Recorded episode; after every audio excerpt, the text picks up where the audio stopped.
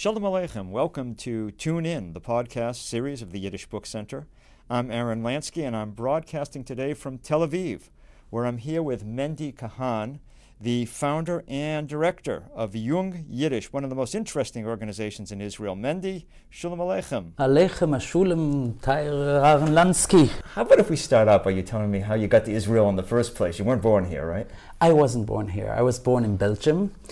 Um, but actually, on some in some way I'm connected the, from when I was six years old or that I remember five we, we came for vac- to vacation in Israel and my father would meet here his sisters who also survived the Holocaust. My father is a survivor and I remember they would meet here for the first time and we would come and visit them visit them when I was five and seven and then nine and twelve and and so actually I know Israel I saw it I saw it growing up it was always the country of sun and the country of uh, of Jewish rejuvenation and uh, and vacation and Right, but the one thing it wasn't was a country that affirmed Yiddish. Despite the fact that it was many Yiddish speakers who founded the country and that Ben Exactly. Gurion wrote his first book in Yiddish, but nonetheless, Exactly. So, uh, like, I, I do remember that uh, we would speak Yiddish at the kibbutz and uh, in the living room in in in uh, Holon with my family and and so forth. But seemingly Yiddish was not um, was not in the buses and and like on the radio. Uh, still, um, not knowing the like as a kid, it Yeah. felt Hamish. Uh, it felt uh, Jewish, it felt Yiddishlich, and Hebrew was also the miracle still that Hebrew was, Of was course, there was, course. was great. But Yiddish, no. And afterwards, when I came, I came here to study at university when I was 18. When I was 18, I was at the yeshiva for a while, and then I went to university. right, but we should explain Yeah. this. You came from a Hasidic family, right? I came from a Hasidic, uh, new Orthodox, uh, cosmopolitan, open-minded family. It's maybe You touched all bases. there, yeah, but but I, I think I think these are terms which were quite familiar when I grew up. Right. Like that the Mensch darf sein zu Gott in zu Leid, and you need to know languages and how to manage in the world. We were not at all verknockt, but we had to eat kosher and then pray three times a day. This was normal also. Um, so I come to Israel and I study all these interesting things: French literature, uh, German philosophy. Um, and it is then after a while, after five years of studying at university, um, mainly humanities, that I um, I said, okay, I will also go and make already a BA in Yiddish too, if already I know French and English and comparative. And um, and it is then that actually the big world of Yiddish opened up because I knew Yiddish from the Heim, Right, gerät right. in Heim, uh, like. But uh, then I started to study with these great scholars, Chone Shmeruk, Kravatorniansky. So this is Hebrew University. This is Hebrew yeah. University, and and I become aware of the depth of Yiddish, of its long history, of how it brings the Jew from the Middle Ages into into the European world, into um, you know how we how we invent our legends in Vermeisa and in Spier, and how we take from other cultures, Elia Bachur, uh, how we live, how Yiddish lives in Venice, how Yiddish lives in Krakow, how, how the words that I heard my father say, like stories or or, or idioms, suddenly I meet them in in pages which were written in the 15th, 16th century, and you know, so it connected me into this Right, right, big, right. big history. And I said, and then I said two things. I said one thing like. I'm a Yiddish speaker and I di- wasn't aware of all this. So, how can I expect anyone who lived in this Israel, who grew up where Yiddish was a no no? So, obviously, they will not know. And um, this was one thing. And then also, on the other hand, I realized how much the Holocaust had actually hit us, which I never knew before. Before it was, you know, my father was in Auschwitz, but he was a survivor. And look, here I am. we- He has children. We have a country. Everything is okay. And then I realized it's not so okay yet. It still needs to get a little bit better to be okay. And I started to go and study Yiddish and to be involved with it. And in order, you know, and, and in order to to try to make this not just an individual uh, voyage, uh, I started to do things which resemble quite much what you did. And actually, uh, you were an inspiration because th- then the National Yiddish Book Center was already starting. It was in 1980. Um, We first met, and probably it was before our first daughter was born. Must have been 1990 or 91, something like that. And I, and I should I should tell because I, I I'll never quite forget how we met. Uh, I was there for a UNESCO conference. Right. UNESCO had decided they were going to uh, recognize Yiddish as an endangered language and help uh, assure its preservation. So they called a meeting in Israel of representatives of different countries around the world, and I think Sam Norich and I were the two representatives from the United States. And they brought us all to was it Hebrew University? Hebrew maybe? Yes, they brought us in, yeah. and, and I remember. Uh, uh, I think Sutzkever was there at the beginning, and all the Gedolim was Yeah, sitting around yeah. the table, and for several days we all debated the future of Yiddish. And finally, I couldn't wait any longer, and I raised my hand. And I said, there was a representative of the Israeli government there, and I said, so I only have one question. How much of a budget do we have to work with to realize all of our chaloimas that we've you know, articulated here? Hmm. And he very sheepish, sheepishly said, I'm really sorry, but we spent the entire budget from UNESCO bringing you all to Israel to talk about what to do. So there was no money to deal, deal with it. But I volunteered the last day that I would uh, write, the, write up the proceedings, you know, everything we had decided and recommended, and I would write this up in English that night. And I went back to my hotel room in some big high rise hotel, which I can't recall at the moment, in Jerusalem somewhere. And I typed and typed and typed till maybe one o'clock in the morning. And I finally finished. And back in those days, you had to bring your own printer with you. And I had this portable Kodak printer.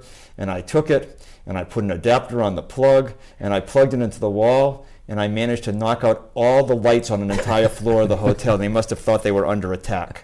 So at two in the morning, not knowing what else to do, I remembered that you had performed that evening in a musical production. And who else did I know who would have a, uh, who was young enough to have a printer? And I think I called you about two in the morning, yeah, and you yeah. were exceedingly gracious, Mendy. And I came over to your house, and we printed the documents, and uh, day, and we were friends ever after. It So- was, and, yeah. and, and, and then we started to work together. And, and we, we had this idea of opening the, the Israeli office of the, of the National Yiddish Book Center. And this was actually a great, great help for, for this whole story of Yiddish because um, my feeling was uh, there were many Yiddish organizations here in Israel, like the Weltrat for Yiddish, which doesn't was exist supported by the government, right? I don't know if supported by the government or supported by interest groups, by by by uh, Landsmannschaften from Vilna, or from I others. See. There, were- there, there were there was enough critical mass who were interested in Yiddish here in Israel, who were readers, who were Right, reading the books right. printed in, in, in, in the States, but their their main problem was that they were introvert. They did not they did not want to. Sh- To be seen on the outside, but Right. they, they were happy to, to cater for themselves, and um, And it certainly wasn't young, right? and it was it wasn't young no Yeah. but uh, but it it wasn't that old either like they were 40 50 uh, on the other hand they were impregnated with with worlds of yiddish that we don't know uh, Sure, anymore sure. like with was ist a Wilne was ist a Warsche was das heißt a jiddische Organisation so the, these were things which um, and, and so then when, when uh, through the help of the National Yiddish Center we I started to build a little base. I started to collect Yiddish books to be a Sammler and with these books and with the help of of, um, of uh, Amherst we, we I remember we made the first Yiddish festival. The Right, first Yiddish right, right. festival in, in at the Cinematheque uh, which then I made cultural programs around it, and uh, we were at CNN, and we, we I tried to to open up to open up the, the, the, the stage for Yiddish for the younger generation. Right. Uh, we had both many things to do, and the National Yiddish Book Center focused on the States, but some uh, seed money uh, to create Yung Yidish, Right. and uh, and and then started like uh, the story, which Yung Yidish is still trying to find its way into into Israeli reality. To um, we collected more books, we made more events, we created this little stage in Jerusalem, which became and and you know with all kinds of strategies to make it a, a hemshech, to make it a, something that repeats itself every week, that there should be a Right. Thursday, that everyone should know that there is something happening in Jerusalem. And so here we are, 21 years Yeah. later. So what's tut sich jetzt? You know, wh- wh- What's what's happening here? What's happening? If, uh, so many. Well, we have now a collection of 50, more than 50,000 books and newspapers, and um, which maybe if I say it in numbers, it seems no, if you have a million, what are you going to be with 50?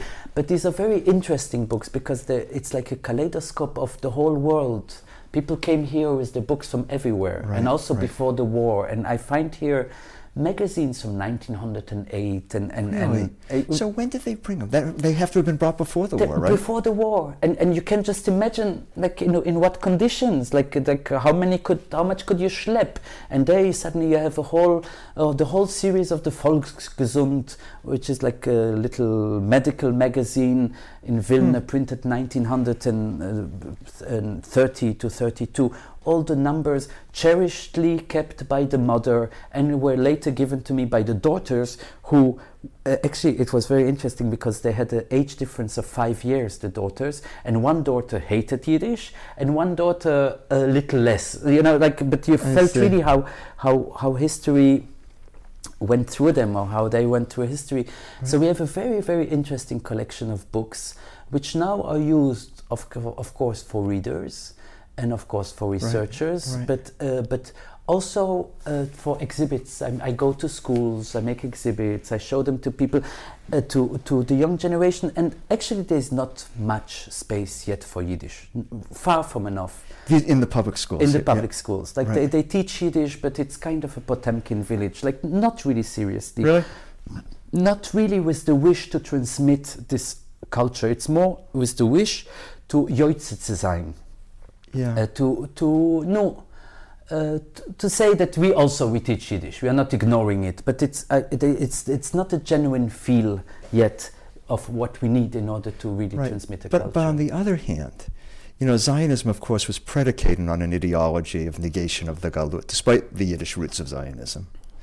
And, and yet, it feels to me as though things are changing. Not everywhere, not every taxi driver on the street, you know, certainly not the whole culture, but in uh, significant sectors of the population, there's a growing recognition that one really cannot hope to have a strong identity while ignoring one's past, that, that the past does matter. The, the not, not to go backwards, to, to yeah. go forward, but that if you want to know who you are and where you're going, you do need to know where you come from. Yes, that, that, that is true. There is this realization.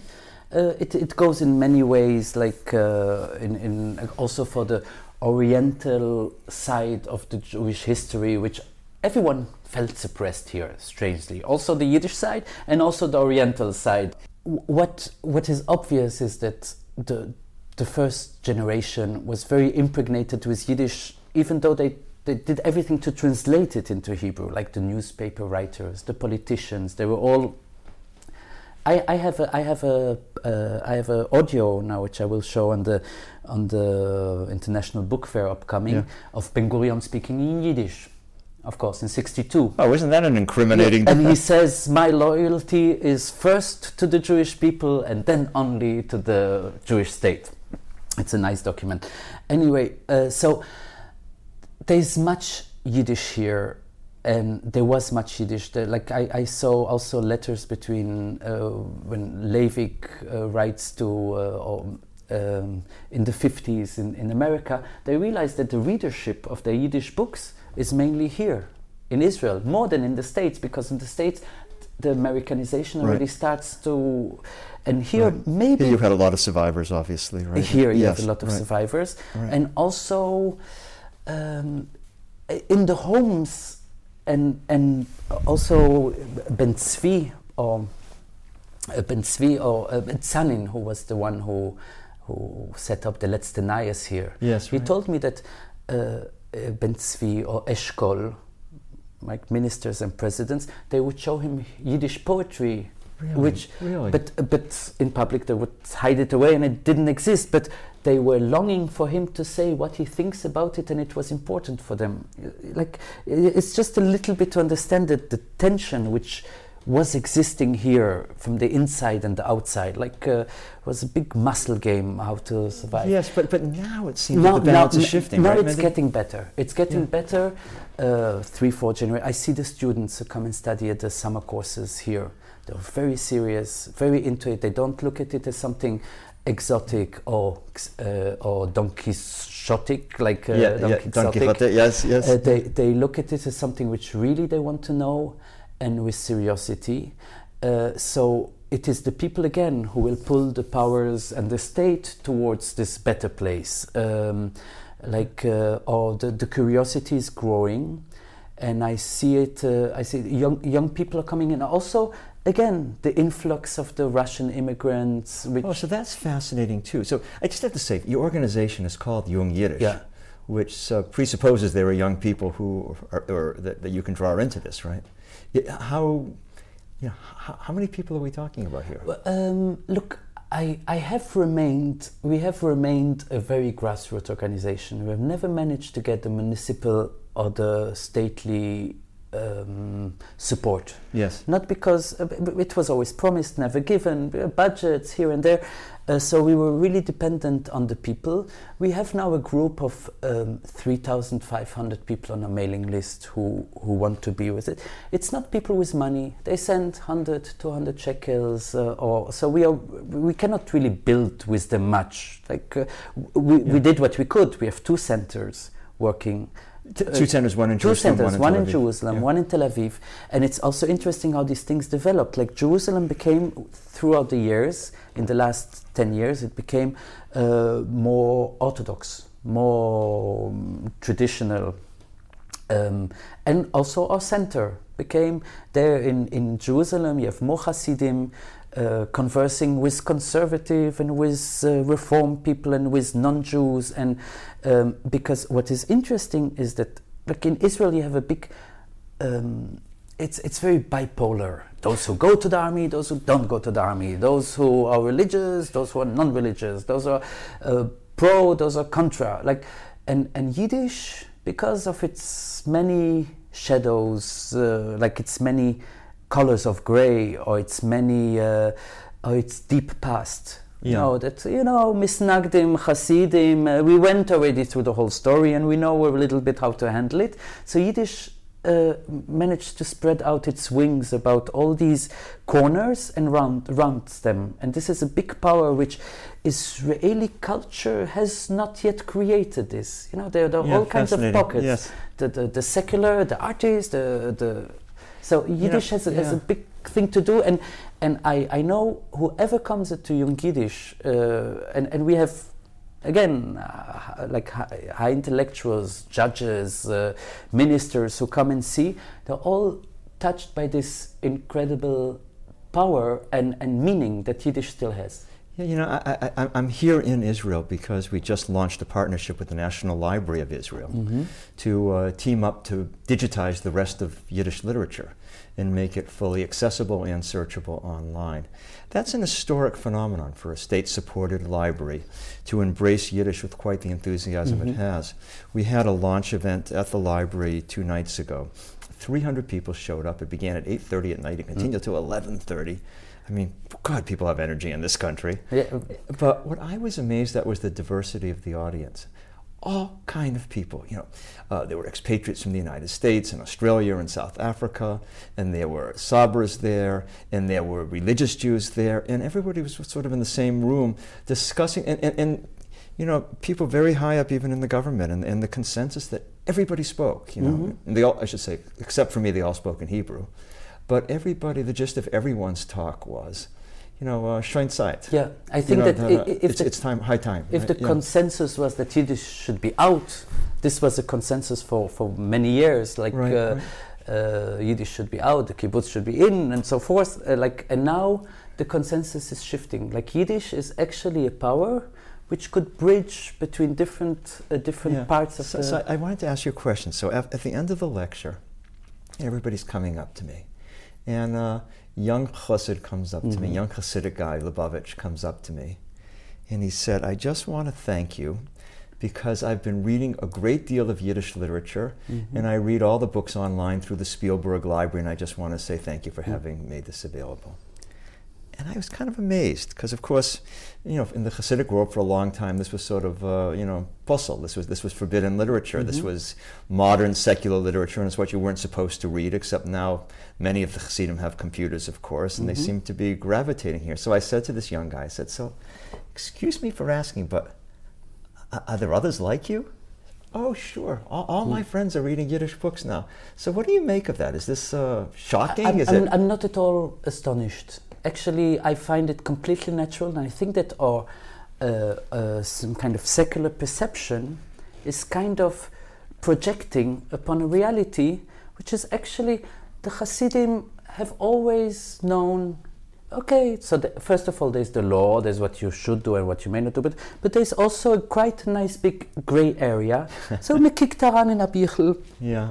The Gerach Hasidim would go to Yiddish theater, was Re- completely really? in really? You would see them on Motzei Shabbos, they were dressed nicely and go to the, and because they were not looked awkwardly at. Now, it is the eye of the secular who kind of can push them away because they were badly looked upon.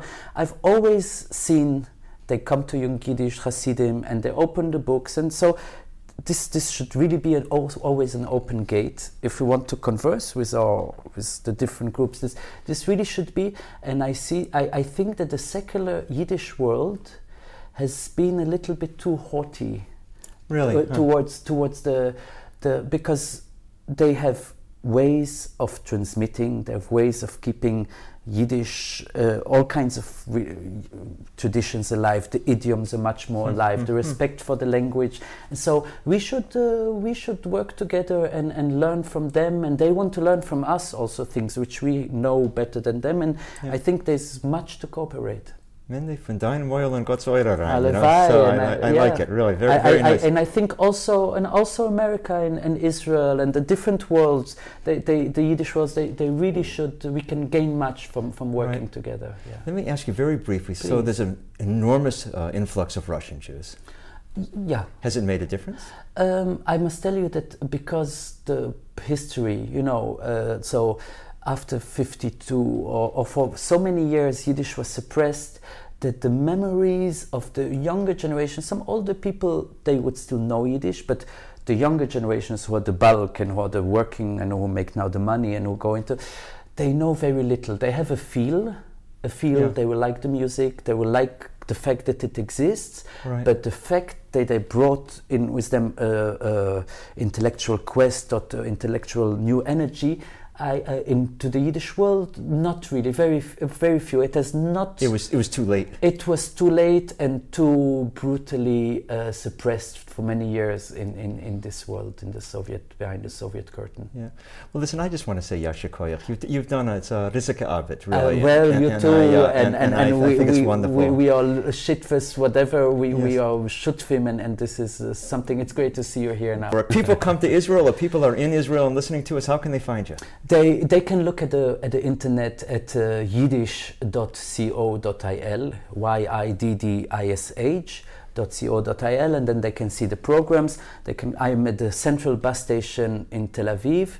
And we, we, we, should say that's your office. That's where you, that's where you're based, right? It's actually in the bus station. In the bus station, inside. That, uh, that, that is novel, Mendy. uh, it is crazy, and it's a crazy place, very hard to find, and it's all staffed by volunteers, and sometimes few, sometimes more. So sometimes it is closed. Right. Give a call. But, but we should explain. That's like the Israeli Grand Central Station, right? This is sort of the it is the Grand the Central Nexus, Station yes. with the Oriental Balagan. in Yiddish, right in the middle of everything. Right. So and, I, I and then yeah. every Motzei Shabbos, every Saturday night in Jerusalem, there are Hasidic, Hasidic klezmorim playing at Yung Yidish Jerusalem uh, every uh, Motzei Shabbos, every Saturday night at 9 o'clock. It's also something not to miss. The organization is Yung Yidish, Y U N G. Y I D I S H. You'll find them online and uh, www.yiddishcoil. Uh, log on, check it out, come to Israel. It's worth the trip just for this. You've been listening to a podcast from the Yiddish Book Center, broadcast this week from Tel Aviv, Israel. My guest today was Mendy Cahan, our producer, Agnieszka Ilwicka. I'm Aaron Lansky. Sei mir stark und gesund. Be strong, be well, and tune in again soon.